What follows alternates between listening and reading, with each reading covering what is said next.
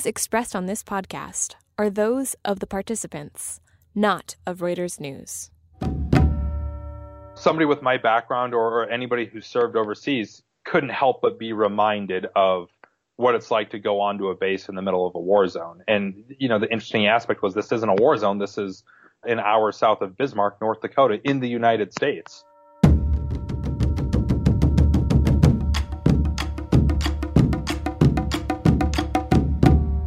Today on War College, a veteran gives us his dispatch from the front lines in the final days of the Standing Rock protests.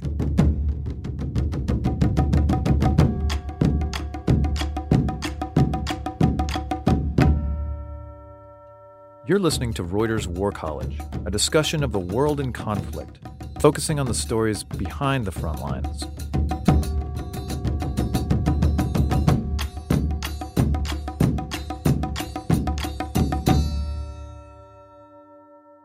Hello and welcome to War College. I'm your host, Matthew Gault. With us today is Marty Skovlund Jr. Skovlund is a veteran of the 1st Ranger Battalion, the author of many fine books, and the producer of two documentaries. He also had a front row seat for the fall of Standing Rock, the reservation in the Dakotas where protesters from across the United States gathered to block the Dakota Access Pipeline, an oil pipe that will soon crisscross Native American land. Marty, thank you so much for joining us. Glad to be on. Thanks for having me, Matt. So, how many times did you visit Standing Rock during and after the protests? So I went up there a total of uh, two times. Once at the height of the protest, that first week of December, uh, right when the easement was denied, and it was a uh, you know basically a big celebration. A lot of the uh, veterans from across the country had come in to support the movement, and the camp swelled up to, you know, some estimates were as high as 15, 20,000 people. You know, we left after that week and came back up what would end up being the last day that the protest was there as the eviction notice was served and uh, law enforcement from across the country came in and cleared out the camp. And that was the uh, third week of February. So one thing I've kind of been curious about is what happened that we had, you know, this these tens of thousands of people to stand in solidarity and protest this thing, and then it dwindles down to a couple of hundred. Yeah, and you know, I think one of the big things to note is it wasn't really that they were standing in solidarity. I think there was a common enemy there, but there, from what I saw, there was a lot, especially towards the height of that protest in uh, that first week of December almost everybody there was for a different reason. You had some people that were against oil drilling in general. There were some people that were there against oil drilling near, uh, you know, the Native American sacred sites. There were some people that were there protesting because of what they saw as an infringement of the Treaty of 1851 that was done between the Sioux and uh, and the U.S. government. And you had other people who don't care about oil, don't care about treaties, but they just saw this as another land grab by uh, a big corporation backed by the government, and they were just generally against that. So it's not so much that they stood in solidarity, so much as there was a lot of people that were very passionate about their own their own angles on this, I guess you could say, who all just kind of had a common enemy, which was the Dakota Access Pipeline. And if you if you talk to some people there, also the law enforcement that were uh, you know uh, providing security. So did their individual reasons just kind of dry up? Did the weather become too much for them? Why do you think that they that this kind of dwindled and ended? It, it seems like they scored a major victory and then the president changed and then everyone just went home. Yeah, you know, I think you know, if you were trying to stop the pipeline, I think denying that easement was the worst thing that could have happened for the protest because it was read as a victory for the protesters and everybody just kind of said, okay, well, our job here is done. Even though the Dakota Energy Transfer Partners who is building the Dakota Access Pipeline, even though they announced same day that they're not going to quit building, that they're going to fight this in court and they're going to continue with business as usual, that didn't really make it into the camp or, or did it in very small, uh, you know, ways. But for the majority of the protesters that showed up, it was okay, time to go home. And weather's rolling in next week. I think weather absolutely played a part. And, uh, you know, there was a lot of people that had come up, specifically the guys from the veterans demographic who they'd only tended to come up there for a week anyways. They took a week off of work, wanted to come up and support this movement, and they never intended to stay for the long haul. But I definitely do, generally speaking, think that there was a very small section of the camp that were the, you know, quote unquote true believers. And then there was everybody else that was more what I would call your fair weather protester. Let's talk a little bit more about those veterans groups. At the beginning of your article about this, uh, you name check Wesley Clark Jr. as one of the leaders. And can you tell me who he is? And uh, you had some negative things to say about him at the beginning, but didn't really go into it. And I'm wondering if you'll go into it now. Yeah, uh, you know, I think my thoughts on Wesley Clark Jr. were outside of the scope of that article. Um, and, and, that's why I didn't go too much in depth on him. But Wesley Clark Jr. is the uh, son of former four star General Wesley Clark and he was also Clark Jr. was you know served in the military himself during the mid 90s. I think he was a cavalry officer for a couple of years and and got out. You know, I don't know what his exact reasons were. What what he said was that he's very much against oil drilling, saw the abuse that was happening up there. His words, not mine and wanted to come in and rally the veteran community to fight against this. So basically what happened is here's a guy who didn't have a lot of notoriety himself. You know, not, he, he's a co-host on one of the Young Turks podcast, I believe. Um, but didn't have a large following, didn't really have the hooks to be able to, to really mobilize the entire veteran community in, in a way that ended up happening what had happened is my uh, one of my good friends, Adam Linehan, over at Task and Purpose, you know, caught wind of him doing this call to action where he expected to get maybe 200, 250 people together to go up there. Uh, well, Adam interviewed him, did a big feature story on on the movement, and that story ended up attracting a lot of people. It, it, it gave his movement the kind of wheels that he would have never been able to get on his own. So now all of a sudden, you have three, four, five thousand veterans showing up this weekend and he's completely ill prepared for it. He hasn't actually talked to any of the native leaders that are up there, and he went up to kind of broker a deal on behalf of them, uh, you know, with the Morton County Sheriff. They weren't happy about that. And so basically you have thousands of these veterans showing up without a place to stay, without any food, without any direction, without any leadership. And, you know, this was, this was touted as a military operation. And, and there's certain there's a certain degree of planning that's inferred when you tout it as such.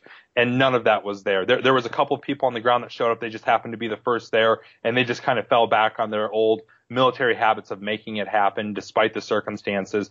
And, and I think they honestly saved lives out there because that weather turned deadly. It was, it was 30 below zero with 30 mile per hour winds by Tuesday.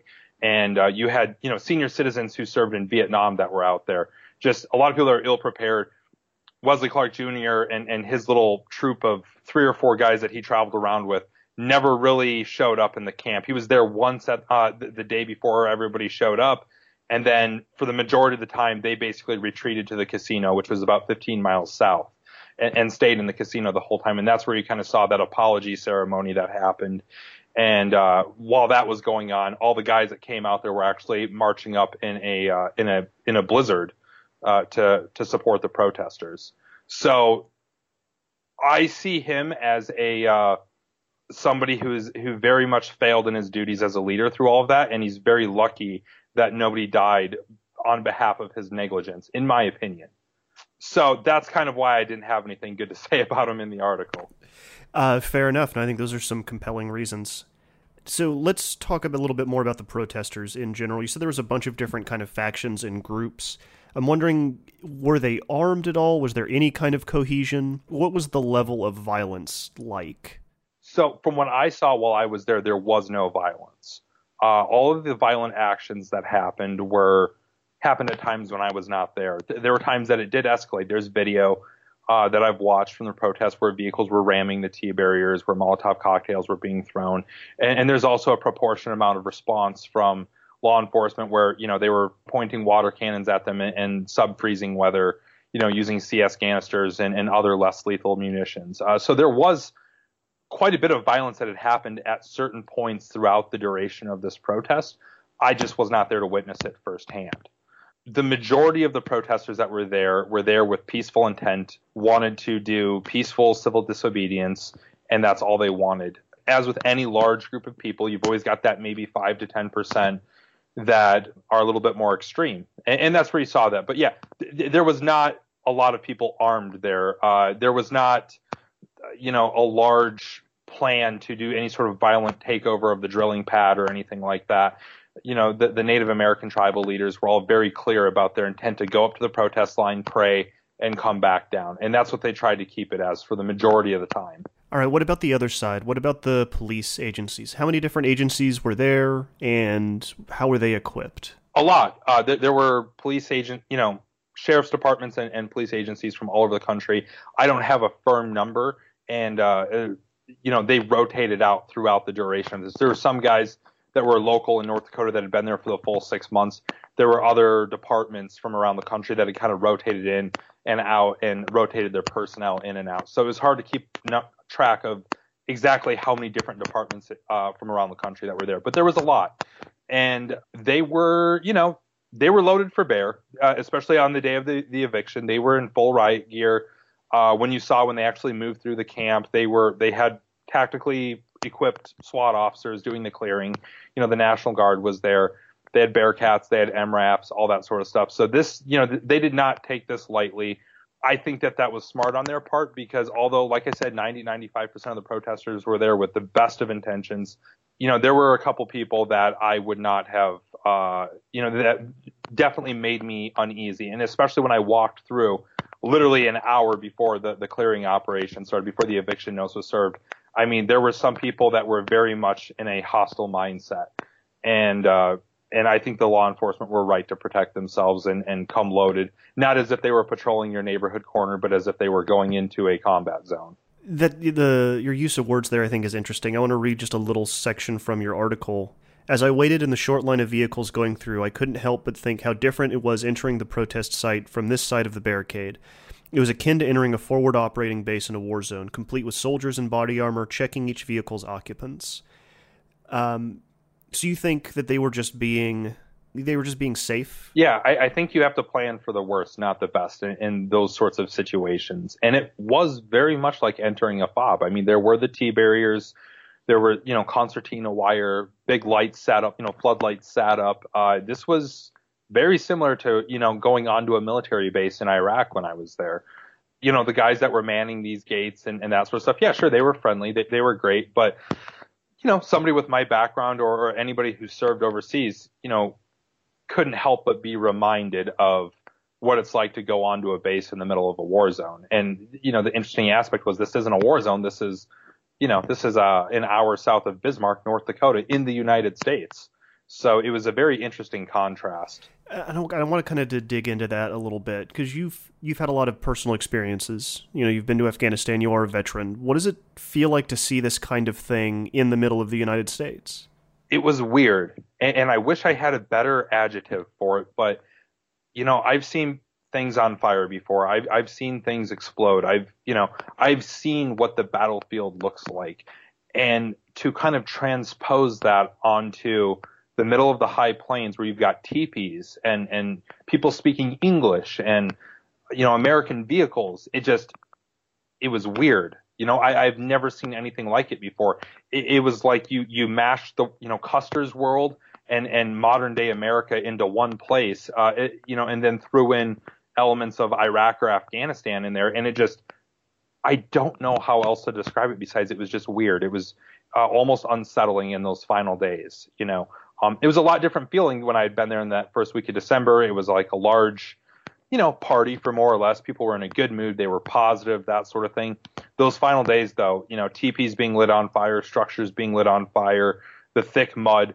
Uh, some people that were acting somewhat hostile, others who were just in a, you know, bad mood or poor mood because, you know, of what was going on.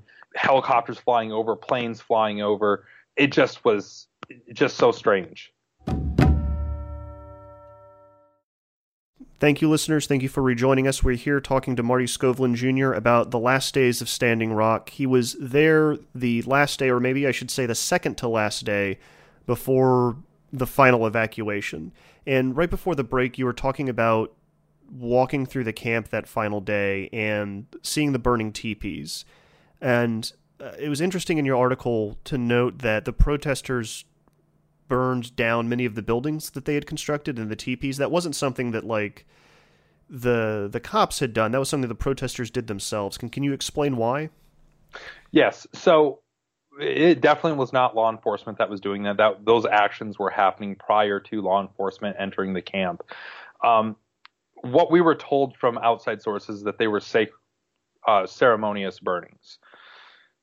Um, I, you know, I've talked to other folks within the native community, specifically the Sioux communities, and that seems kind of like a new thing. I don't know how long that ceremony has been around. Um, and you know, I saw some of these places lit on fire right next to me. I, I was not 20 feet away from one of the structures that was used to uh, dry corn that was right outside the sacred, the former sacred fire area. And if there was ever an area that you would do some sort of ceremony or, or have a moment of silence or something like that, it would have been in this area. And it was nothing of the sort was going on. So it's really hard for me to buy that these were ceremonious burnings or anything like that. Um, I don't know. I, I don't know what the exact intent there was. It again, it was just added to the strangeness of the entire experience of just these, you know, young teens, you know, early 20s, you know, young men and, and young women walking around throwing incendiary devices into structures, and you hear the pop, and then and then all of a sudden the thing's engulfed in flames. Uh, it just I, I don't know what the purpose was, but I, I, I feel fairly certain that it's not a long-standing uh, Native American or Sioux tradition. And also on that day, one of the protesters sprayed you in mud, correct? yeah. Uh, I, and, and, I laugh about it now. At the time, I was very upset, as was my cameraman that was there with me. And it was just after we'd entered the camp. And, you know, the mud was probably a foot thick at, in some parts. I mean, you would sink down in some of the parts. So it was next to impossible to drive vehicles through this thing. So, you know, a lot of the protesters were getting around on snowmobiles and uh, probably, you know, a minute or two as we're walking down that main, what was called Flag Row. Uh, obviously, th- this second time around, all the flags had been taken down, but it was the main road into the camp. And we had a one of these guys on a snowmobile come up, uh, whip a U-turn around, and then just gun it and just covered me and my cameraman and our cameras just in this really thick mud. And that was kind of our welcome to the. Uh, and right after he did that, he paused and looked back at us.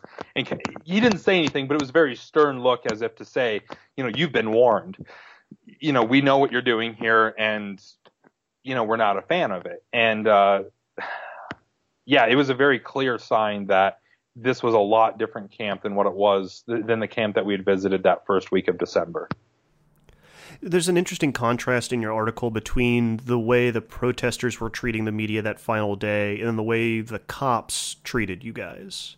Because it seemed like they were very cordial. So there was a difference in media. There was what I would call activist media that was there with the protesters who, um, and, and, what I mean by activist media is, is sure they had cameras and, and cell phones, but they were there very much arm in arm with the protesters. I, I wouldn't call them third party observers, like I considered my cameraman and I to be.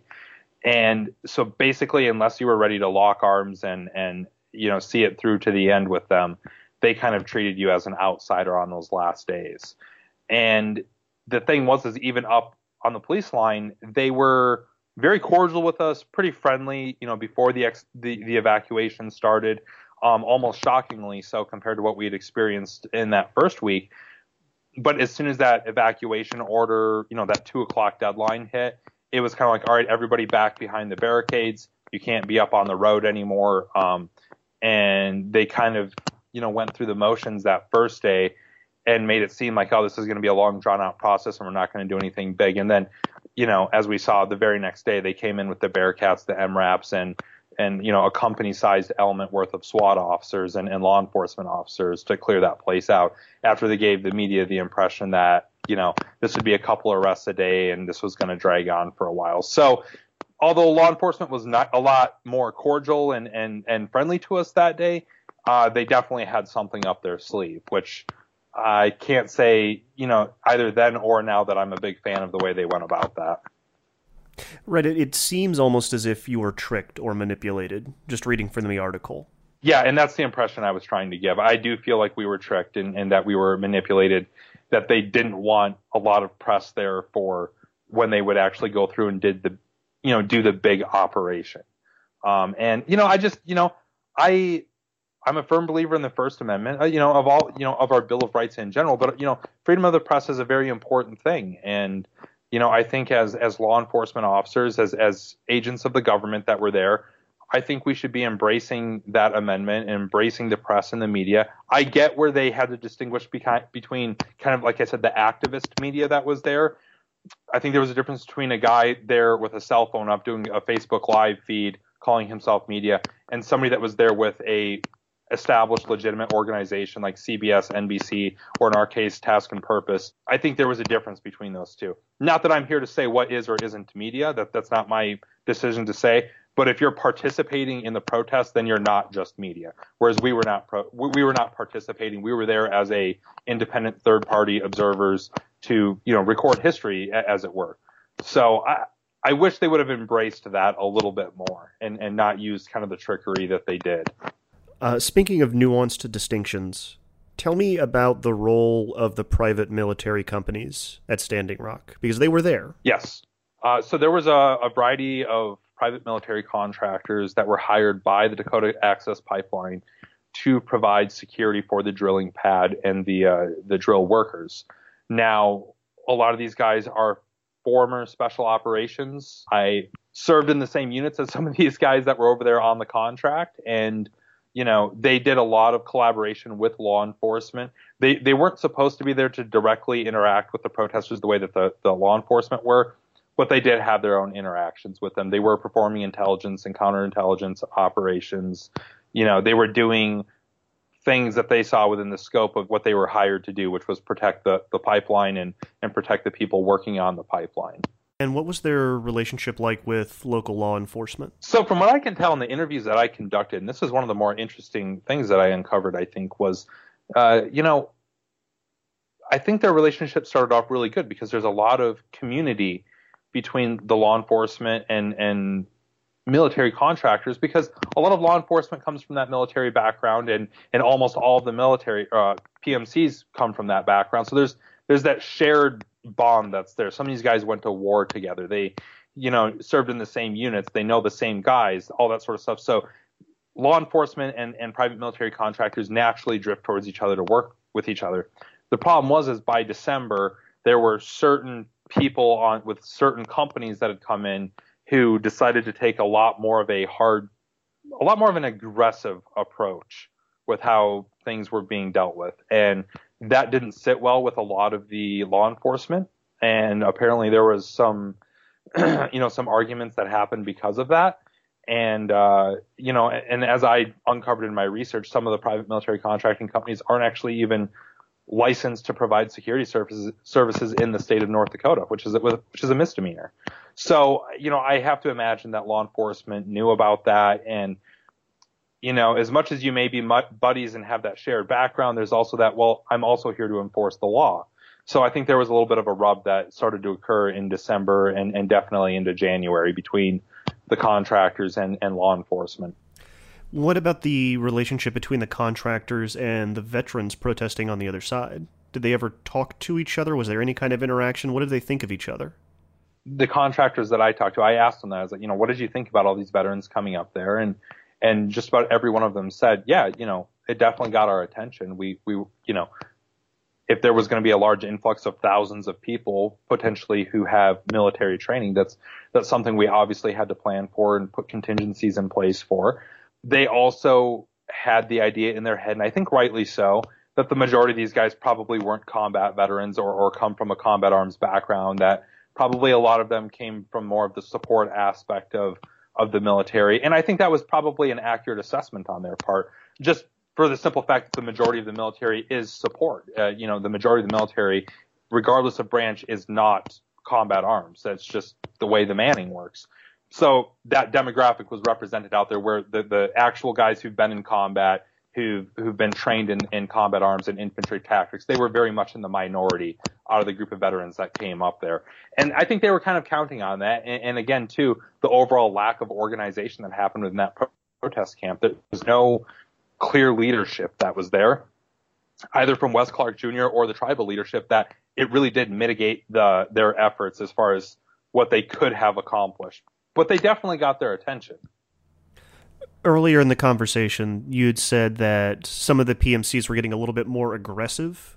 Um, and I'm wondering if you could talk about that, specifically the axes and baseball bats. Yeah. So one of the companies was asked, you know, the Dakota Access Pipeline executives had asked one of the security companies there to arm themselves with baseball bats and axe handles. Not not full axes with blades, but axe handles. And uh, they were more than happy to oblige with that. I don't think there was any significant altercations that happened from them having that, but the impression was given to them that we would like you to use these and we would like to send a clear message because they had a lot of their equipment being damaged by protesters and and things like that, and they wanted to put a stop to that. Now, of course, that is not a legal thing for them to do to go out there with baseball bats and axe handles. Um, as far as I could tell, there was only one altercation that potentially happened, but nobody was actually hurt. Um, so it ended up not being a huge deal, but just the fact that Dakota Access Pipeline was asking them to escalate in such a way is very worrisome. And again, I think that probably led to some of the uh, concern that we saw on the law enforcement side because hey, it doesn't matter whether you're hired to provide security or not. If you're going out there with a baseball bat or axe handle, that is, you know, that's assault. That that's aggravated assault. So um, that's assault with a deadly weapon, depending on how you look at it uh, and which jurisdiction you're you're abiding by. So it was a very worrisome thing. And and again, it was you know the fact that the company was asking them to do this. Uh, that was pretty shocking. All right, I've got I've got kind of two final questions for you, and it starts with a, again a quote from your article. This time from one of the officers that was on the scene. We're ready for this to be over. It's been a long couple months. We're proud of what we accomplished here, though. The FBI informed us that we literally rewrote the book on dealing with civil disobedience. The fact that no one has been killed is a miracle.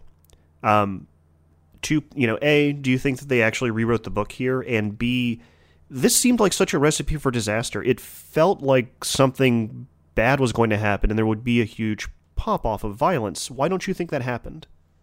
I, I, wish I had a good answer for that because I was convinced of the same thing. There were at multiple points I, I thought, how has somebody not been killed yet? How is how is this not turned into an all out, you know, literally a battle in the literal sense? You know, um, I, I I don't know if it was the grace of God or or, or what, but it really is a miracle. I think that nobody was killed on either side there there was some injuries sustained on on either side, on both sides, but the fact that nobody was killed is is honestly shocking to me. Even to this day, I I can't believe that over six months and as as much as things escalated at times that nobody was killed.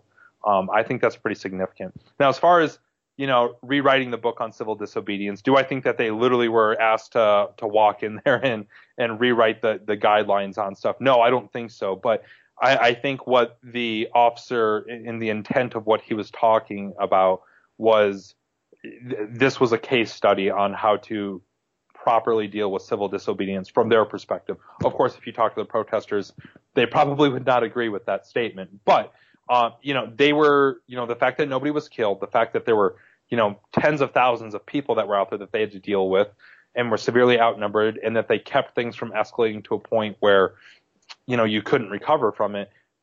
I think that is that, that's pretty admirable. You know, there's a lot of other times in U.S. history where that was not the case under less severe circumstances. So, you know, I think that they're probably right that the FBI and and future law enforcement agencies will always look at Standing Rock as kind of the the gold standard of how to deal with mass civil disobedience. What was it they did that was different this time? How did they handle things differently here? You know, I think and this I, I, don't have a law enforcement background. My background is in the military, and that's uh, a drastically different set of rules than than being in law enforcement. So I want to make that very clear. But I have thought about this a little bit, and I think it did help. They had multiple departments from across the country coming in to where there was that shared knowledge, where there was that you know there wasn't an inbreeding of ideas going on. They had people with different experiences coming together and, and pooling their their knowledge to effectively deal with this thing. And I think if it was put completely on the Morton County sheriffs or Bismarck police or or the the tribal police uh, or the FBI, you know, if they had to deal with this on their own, I don't think it would have turned out the same way. Um, I think that because of the fact that there were so many different departments and such a large pooling of of brain power, that they were able able to keep this thing under control. And were there mistakes made? I think so, absolutely. I don't think that they were they were perfect by any stretch of the imagination in the way they executed this but I can't say that they, you know, failed in their mission. They ultimately de-escalated a, uh, you know, large civil disobedience, a large protest, possibly one of the largest in our country's history, without a single life being lost. And uh, I think that's pretty admirable. And I think that was in large part due to the shared brain power and experience of hundreds, if not thousands, of officers from across the country over the course of six months. Marty Skovlund Jr., thank you so much for joining us on War College. Thanks for having me on. I appreciate it.